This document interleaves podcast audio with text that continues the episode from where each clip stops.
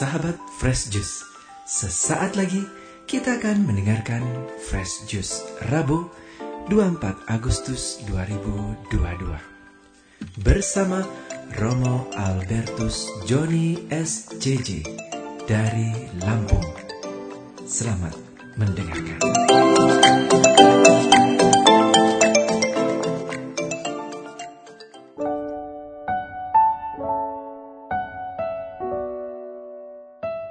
Sahabat Daily Fresh Juice yang diberkati Tuhan, salam Fresh Juice. Hari ini dua puluh empat Agustus dua ribu dua puluh dua adalah peringatan Santo Bartolomeus Rasul. Kita bersyukur untuk kehadiran Rasul yang luar biasa ini. Dan mari saya mengundangmu sahabat semua untuk masuk ke dalam batinmu, mengundang Roh Kudus dalam hidupmu, agar sabda Allah yang akan kau dengarkan benar-benar meresap, menguatkan, memulihkan. Inilah Injil Yesus Kristus menurut Yohanes bab satu ayat empat puluh lima sampai lima puluh satu. Filipus bertemu dengan Nathanael dan berkata kepadanya, "Kami telah menemukan Dia yang disebut oleh Musa dalam kitab Taurat dan oleh para nabi, yaitu Yesus anak Yusuf dari Nazaret." Kata Nathanael kepadanya, "Mungkinkah sesuatu yang baik datang dari Nazaret?" Kata Filipus kepadanya, "Mari dan lihatlah." Yesus melihat Nathanael datang kepadanya, lalu berkata tentang dia, "Lihat, inilah seorang Israel sejati, tidak ada kepalsuan di dalamnya." Kata Nathanael kepada Yesus, "Bagaimana engkau mengenal aku?" Jawab Yesus kepadanya, "Sebelum Filipus memanggil engkau, aku telah melihat engkau di bawah pohon ara." Kata Nathanael kepadanya, "Rabi, engkau anak Allah, engkau raja orang Israel."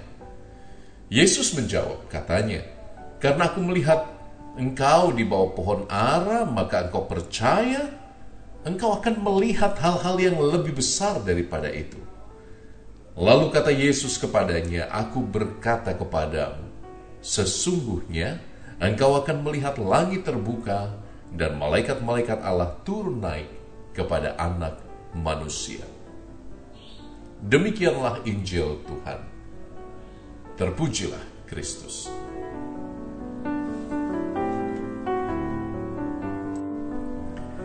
Teman-temanku yang diberkati Tuhan, salah satu resiko yang cukup menyenangkan ketika Anda menjadi seorang imam dalam gereja Katolik adalah bahwa Anda akan selalu dikelilingi oleh banyak umat yang mencintai Anda dan ingin agar Anda mencicipi juga makanan favorit mereka.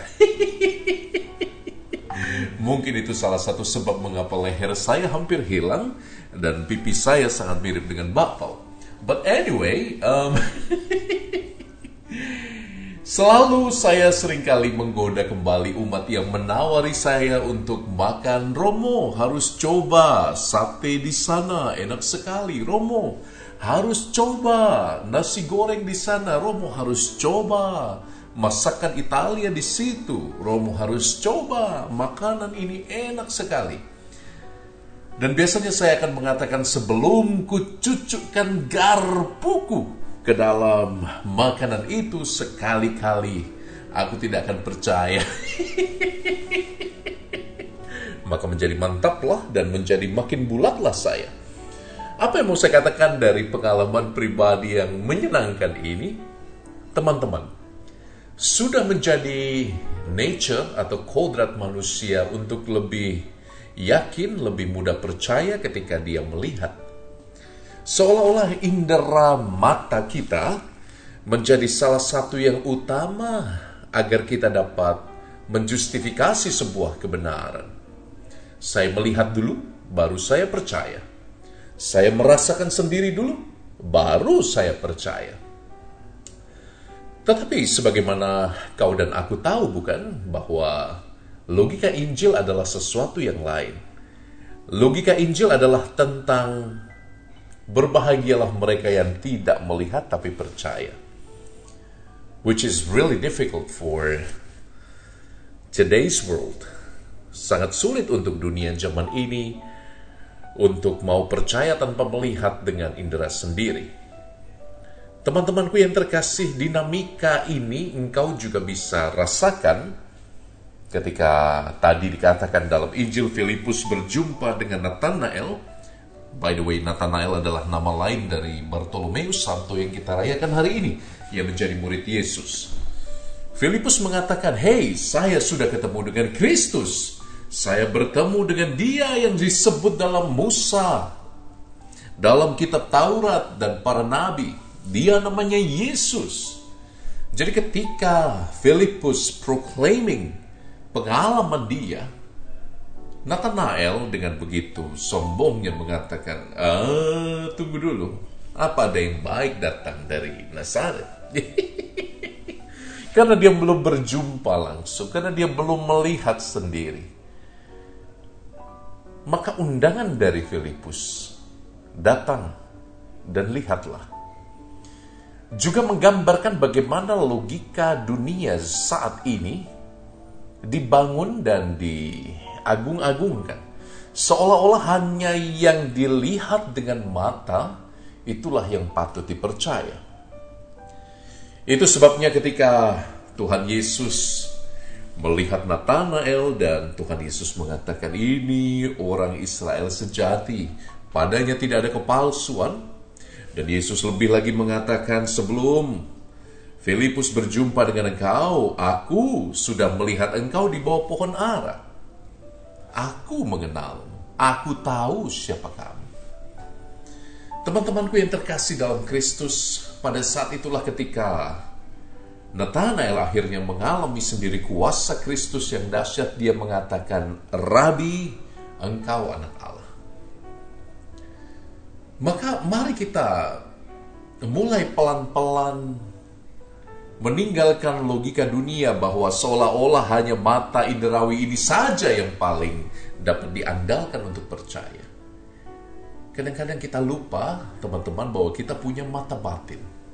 Kadang-kadang kita lupa bahwa kita punya mata di dalam jiwa kita, di dalam hati kita, yang memampukan kita melihat bagaimana Allah bekerja dengan begitu misterius dalam hidup kita.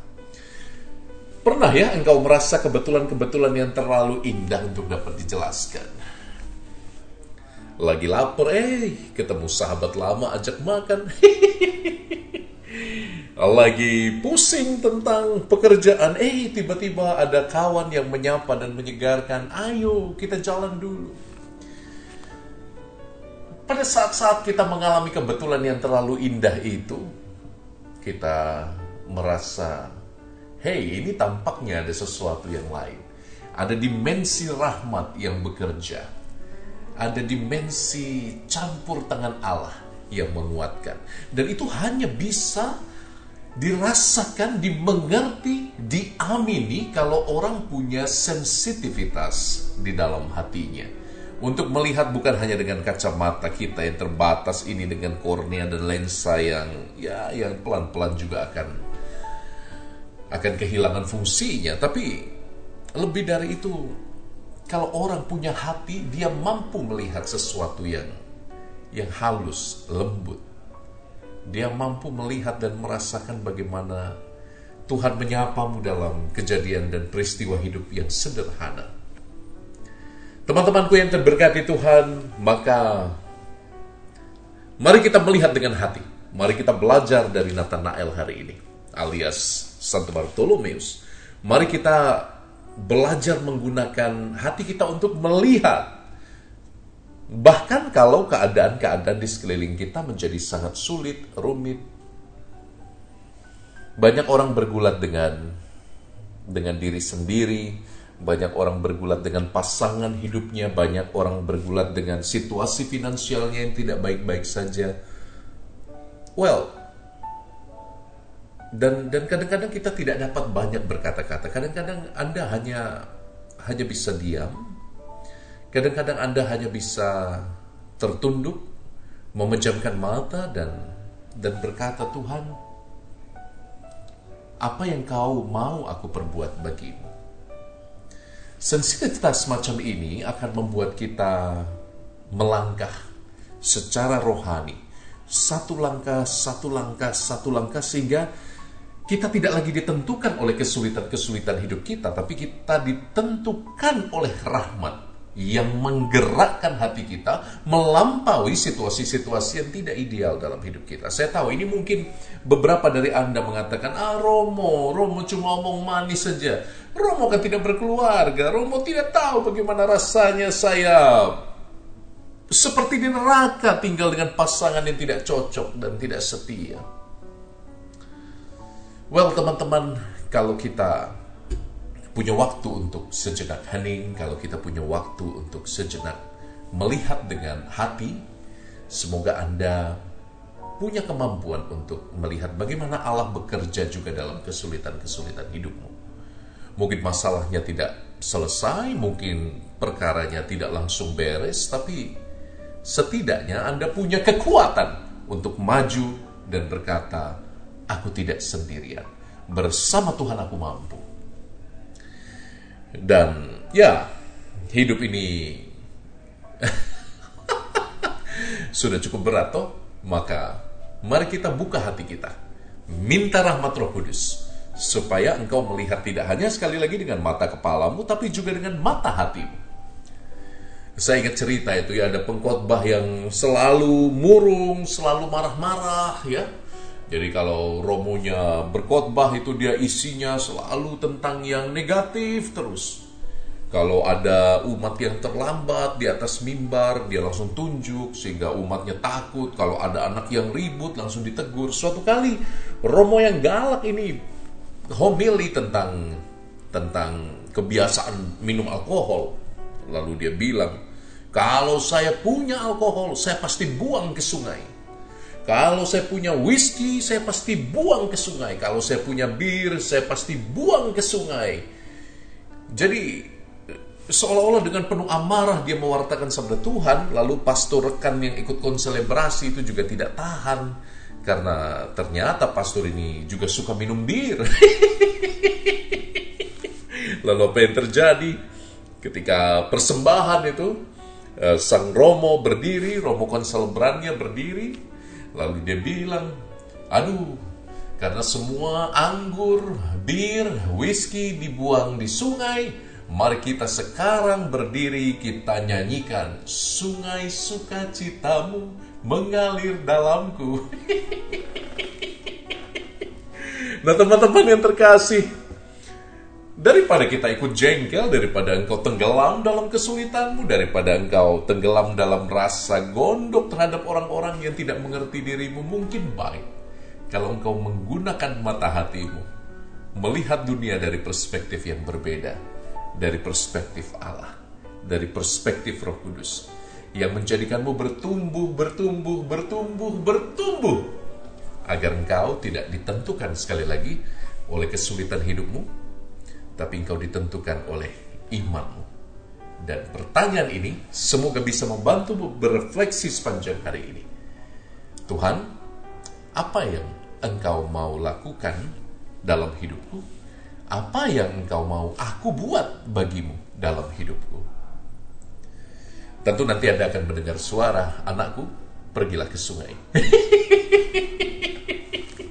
Tuhan memberkatimu, kita jumpa bulan depan. Saya Romo Albertus Joni S C J memberkatimu sahabatku semua dalam nama Bapa dan Putra dan Roh Kudus. Amin.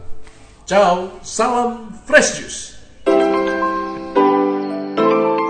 Sahabat Fresh Juice, kita baru saja mendengarkan Fresh Juice Rabu dua puluh empat Agustus dua ribu dua puluh dua. Saya Yofi Setiawan beserta segenap tim Fresh Juice mengucapkan terima kasih kepada Romo Albertus Joni untuk renungannya pada hari ini.